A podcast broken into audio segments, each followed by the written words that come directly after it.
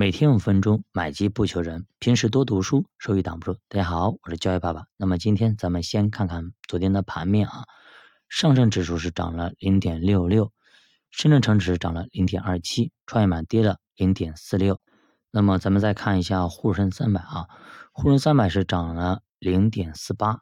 那么主要看一下沪深三百的交易额，那么交易额是一千九百五十八点三亿，也就是已经跌破了这个两千亿。已经达到了我们的地量，那么整体咱们看，基本上啊，它的涨跌幅没有说前一段时间那么大了，动不动两个点、三个点，对吧？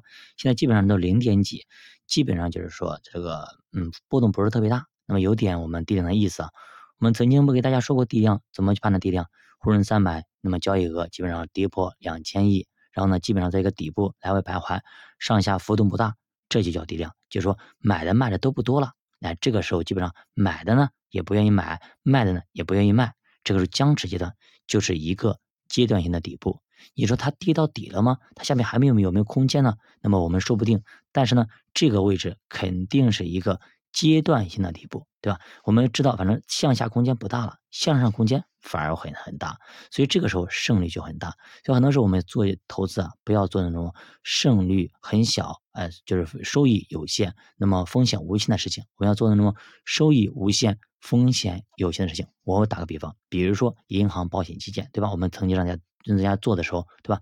就是这样情况，下面空间不大了，上面空间反而很好。所以大家那个时候如果建仓，现在还 OK 的，非常 OK，对吧？别人跌你再涨，还有那么目前跌的比较惨的还好的啊，就是但是从去年到现在一直在跌很多的中概互联也一样的，中概互联向下空间大吗？我肯定说不会特别大，但是向上空间大不大？肯定很大。所以说这个时候你投进去就会非常非常好。所以说还是按照我们的节奏来啊！如果你定投，你坚持定投没问题，到了你的一止盈点，止盈就好了。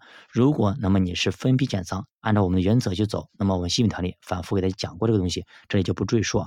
那么我们今天就聊个话题，叫为什么咱们 A 股啊很多机构投资者能够跑赢大盘？那么咱们以前不读过那个共同基金常识嘛？那作者是约翰伯格，那么他跟巴菲特都说，机构投资者跑不赢大盘，跑不赢指数。也就是说，在一个完全有效的市场里，战胜大盘会非常非常困难。那最著名的就是巴菲特的赌约。那么那一批应战的投资家们，最后都输得很惨，对吧？巴菲特选股能力世界无敌，连他都说人很难战胜大盘，何况是别人呢？那么有没有基金能够跑赢指数呢？有，是为对冲基金，它可以阶段性的跑赢指数。那么从一九九零年到二零零七年嘛，对冲基金跑赢的概率是百分之六十一，但是呢，在其他时间里面，对冲基金就不行了，掉链子了。比如说金融危机之后到现在啊，对冲基金跑赢指数的概率只有百分之十，所以说这就告诉我们，在一个高度有效的市场里，你想要跑赢大盘是相当难的。那比如说量化基金，去年可以赚说赚的是盆满钵满。很漂亮，对吧？最近呢，你去看看，跌成狗了。所以说美股啊那边跑赢指数很难，但是咱们 A 股市场却有点不一样。我们常常会看到很多翻倍机啦，大幅跑赢大盘的一些基金。那么到底为什么呢？就是因为啊，美股那边呢，基本上是以机构投资者为主，散户不多，都是千年的狐狸啊，一个比一个精明。你想要割韭菜就非常困难。其实咱们 A 股啊。很多翻倍机和大幅跑赢大盘的基金，往往都是规模比较小的基金。主要逻辑就是啊，你一百块钱你去赚十块钱，和一个亿赚一千万，难易程度不一样。基金规模大了以后，可以投资的标的就会越来越少，也不利于去买那些成长股，最后只能买一些大盘蓝筹。这样的话，业绩就会逐渐归于平庸。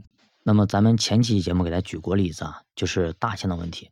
你大象要想要避雨，你不可能去蚂蚁窝里，对吧？也不可能小狗窝里或者猪圈里，对吧？你要到一个更大的一个棚子里面去才可以。一样的，大资金也不可能去一些小的地方去，他不可能去买那些小的成长股、小盘的、很盘子很小的，因为他一旦进去，一下子把它拉拉涨停了就没意思，对吗？一买就是把它买买飞了，他一定要去买那些比较大的。巨无霸的东西，他资金才可以放进去，不然的话，人家有一千个亿，你让他去买个几万块钱东西，对吧？那能放几个东西啊？他要放多少个盘子呢？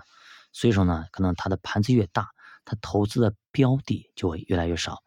那么，但是在二零二零年来看啊，也出现了短暂的强者恒强的局面，就是规模最大的基金收益率超过了百分之六十，而规模小的基金只有百分之三十五。